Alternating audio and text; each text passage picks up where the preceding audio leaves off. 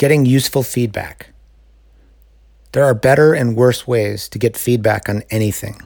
The worst way is to ask a close ended question, any question that can be answered just with yes or no.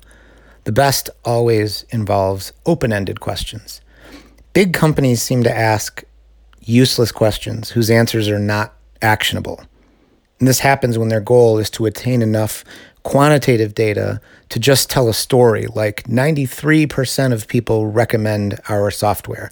And that's nice, but make sure you also ask those people what they'd really like from you. And in my experience, out of the hundreds of possible questions you could ask, assuming you really want feedback and not just validation, there's one question that proves to be most useful, and that's this How can this be improved?